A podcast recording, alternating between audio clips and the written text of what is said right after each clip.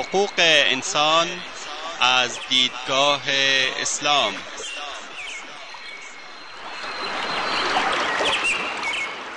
يا أيها الناس إنا خلقناكم من ذكر وأنثى وجعلناكم وجعلناكم شعوبا وقبائل لتعارفوا إن أكرمكم عند الله أتقاكم إن الله عليم خبير. ای انسان ها ما شما را از مرد و زنی به نام آدم و هوا آفریده ایم و شما را قوم قوم و قبیله قبیله نموده ایم تا همدیگر را بشناسید. بیگمان گرامی ترین شما در نزد الله متقی ترین شماست. الله مسلما آگاه و با خبر است. تهیه و تقدیم اسحاق دبیری.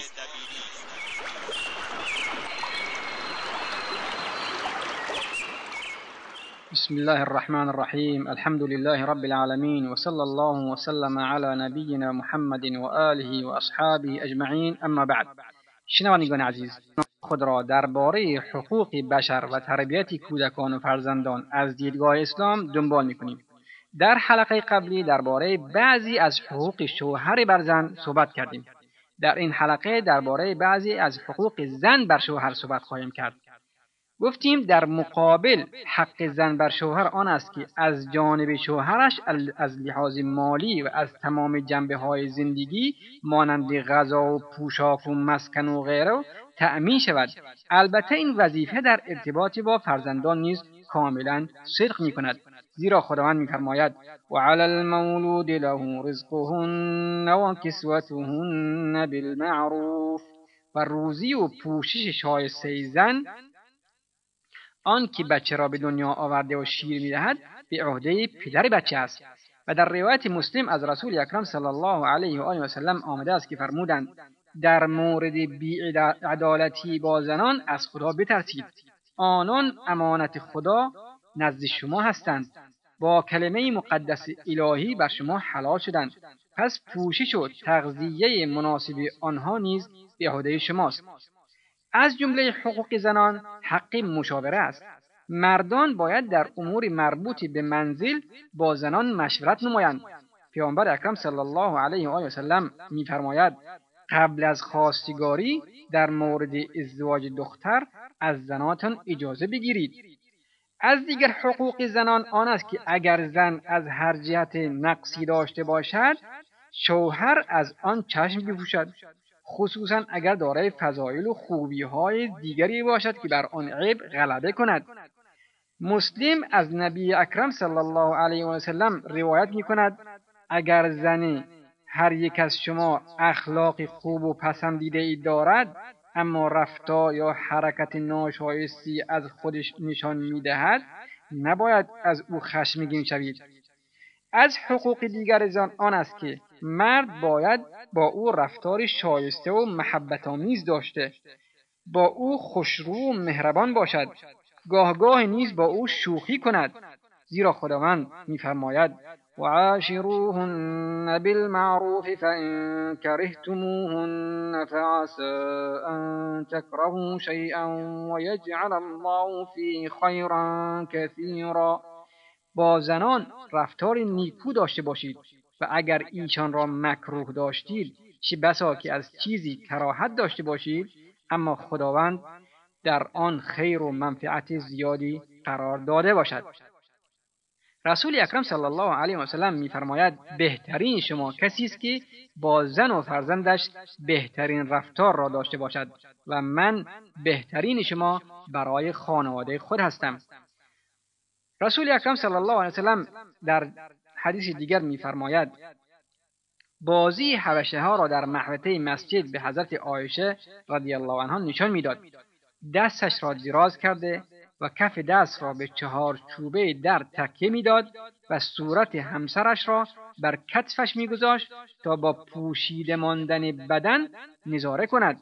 از همین جاست که بخاری و مسلم روایت می‌کنند که آن حضرت صلی الله علیه و آله و سلم فرمود اکمل المؤمنین ایمانا احسنهم خلقا و الطفهم به در بین شما کسی کامل ترین ایمان دارد که بهترین اخلاق را داشته باشد و با زن و فرزندش لطیفترین و پسندیده ترین رفتار را انجام دهد. در روایت ابو داود نسای آمده است که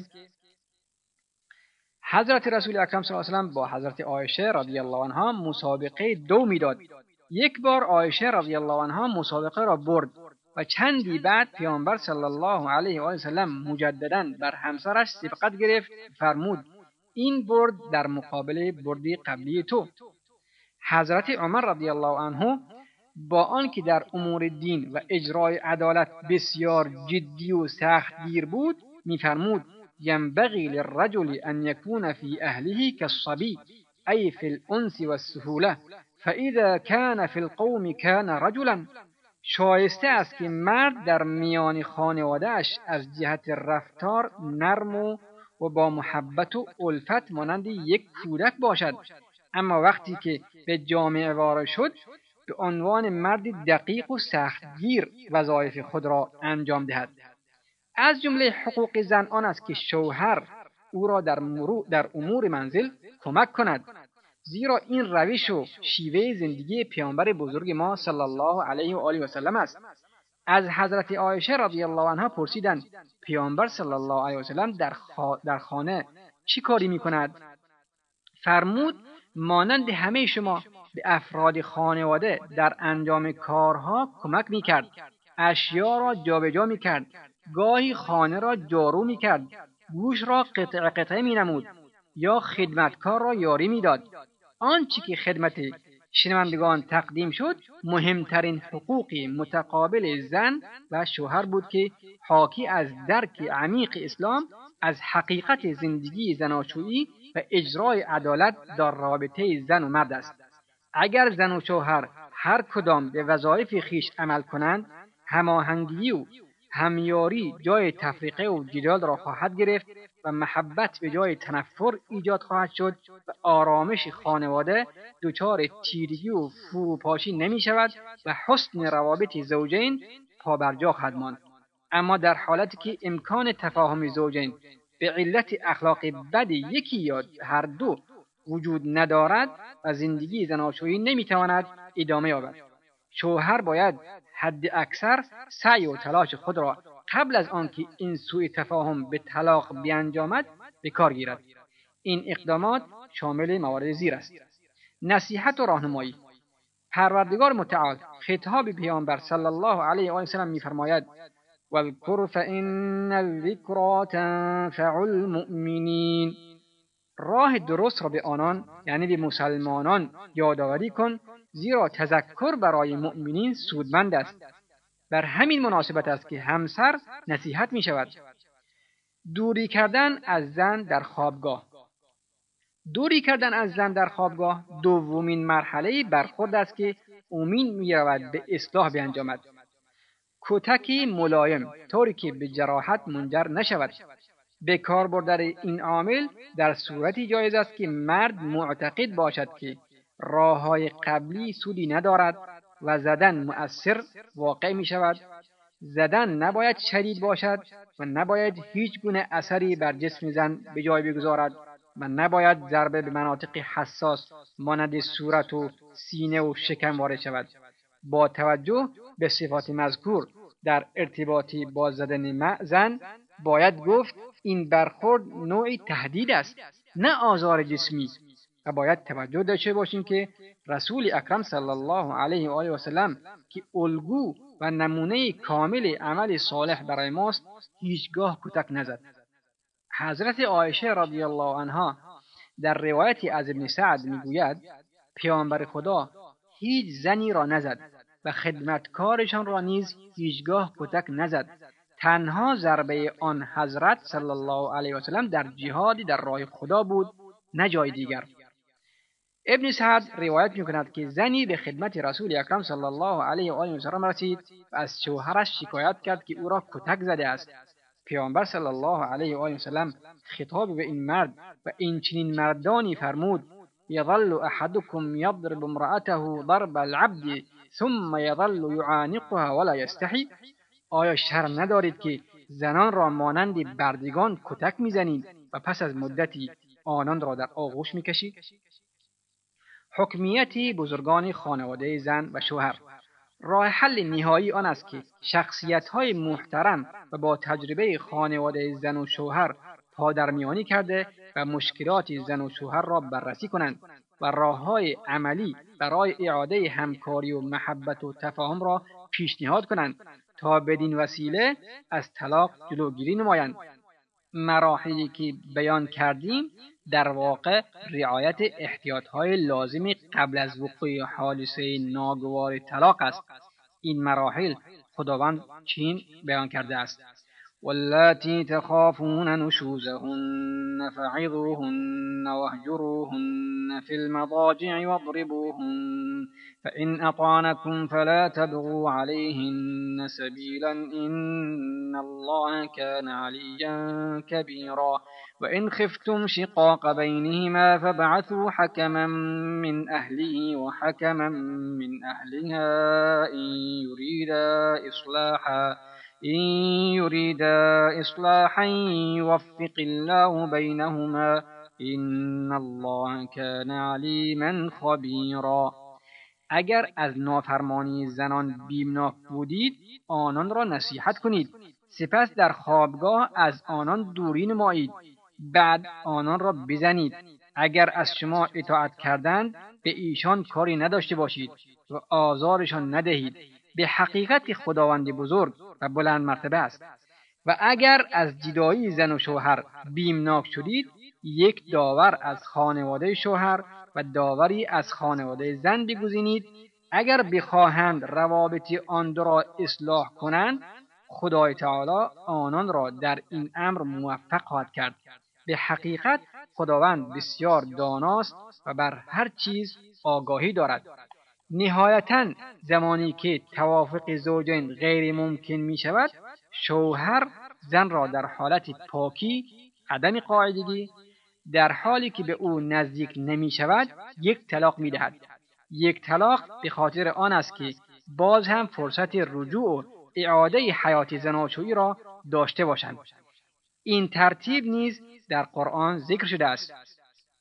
فإن طلقها فلا جناح عليهما أن يتراجعا إن ظنا أن يقيما حدود الله وتلك حدود الله يبينها لقوم يعلمون اگر او را یعنی زن طلاق داد اشکالی ندارد که بار دیگر به زندگی مشترک رجوع کنند. به شرط آنکه بدانند در این مراجعه حدود و مقرراتی که خدای تعالی فرموده است اجرا می کنند این قواعد و مقررات الهی است که آن را برای انسانهای آگاه و اندیشمند بیان می کند همچنان که دیدیم اسلام تدابیر لازم را برای جلوگیری از طلاق به کار برده است زیرا جدایی والدین اثر بسیار نامطلوبی بر جا می‌گذارد و تعجبی نخواهد داشت که بدانیم پیامبر اکرم صلی الله علیه وسلم فرموده است ابغض الحلال الى الله الطلاق. منفورترین حلالها نزد خداوند طلاق است. و اگر طلاق هم انجام شد اسلام واجب کرده است که مرد وسایل و ضروریات زندگی و حقوق حقه همسرش را پرداخت کند و مخارج او را نیز تا سپری شدن عده پرداخت نماید تا زن و فرزندان بعد از طلاق با سختی و مشکلات مواجه نشوند.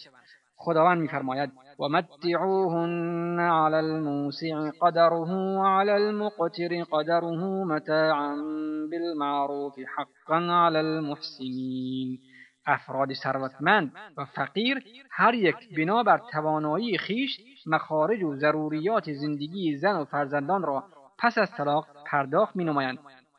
پرداختی شایسته که به عهده مؤمنین نیکو در شرایطی که مرد به علت فقر شدید قادر به تأمین نفقه فرزندان نباشد باید دولت اسلامی عهدهدار سرپرستی و پرداخت نفقه آنان شود و شرایط لازم برای زندگی و تربیت و تعلیم آنان را فراهم نماید تا زمانی که بزرگ می‌شوند و بر پای خود می ایستند و بدین ترتیب از گمراهی و انحراف ایشان جلوگیری می شود این رسیدگی و پرداخت مایحتاج از جانب دولت اضافه بر کمک است که به افراد مستحق و محتاج می شود در واقع این اقدامات خود نوع تحقق بخشیدنی به کلام مبارک پیامبر اکرم صلی الله علیه و آله و سلم است که فرمودند کسی که مرکبی اضافی دارد به کسی ببخشد که مرکب ندارد. و اگر کسی توشه اضافی داشته باشد به کسی بدهد که توشه ندارد. همچنین فرمودند غیر از زکات در مال حقوق دیگری نیز وجود دارد. همچنین در روایت دیگر فرمودند إن الله فرض على أغنياء المسلمين في أموالهم بقدر الذي يسع فقراءهم ولن يجهد الفقراء إذا جاعوا وعروا إلا بما يصنع أغنياؤهم وإن الله يحاسبهم حسابا شديدا ويعذبهم عذابا أليما. خدای عز وجل ثروتمندان مسلمان را امر فرموده است که از اموالشان آنقدر به فقرا ببخشند تا زندگیشان را تأمین کنند و اگر نیازمندان به علت گرسنگی و برهنگی به رنج و مشقت بیفتند به علت ثروتی است که ثروتمندان انباشتهاند و به این سبب خداوند توانا آنان را در قیامت شدیدا مجازات خواهد کرد. بزار و تبرانی نیز روایت می‌کنند که پیامبر اکرم صلی الله علیه و آله و سلم فرمودند ما آمن بی من, ما من بات شبعان و جاره جاعع الى جنبه و هو یعلم به. کسی که شب را سیر بخوابد و بداند همسایهاش گرسنه است به من ایمان نیاورده است. شنوندگان عزیز وقتی برنامه ما تا همینجا به پایان می‌رسد. تا هفته آینده شما را به خداوند بزرگ میسپاریم. والله اعلم و صلی الله علی نبینا محمد و آله و صحبه وسلم والسلام علیکم و رحمت الله و برکاته.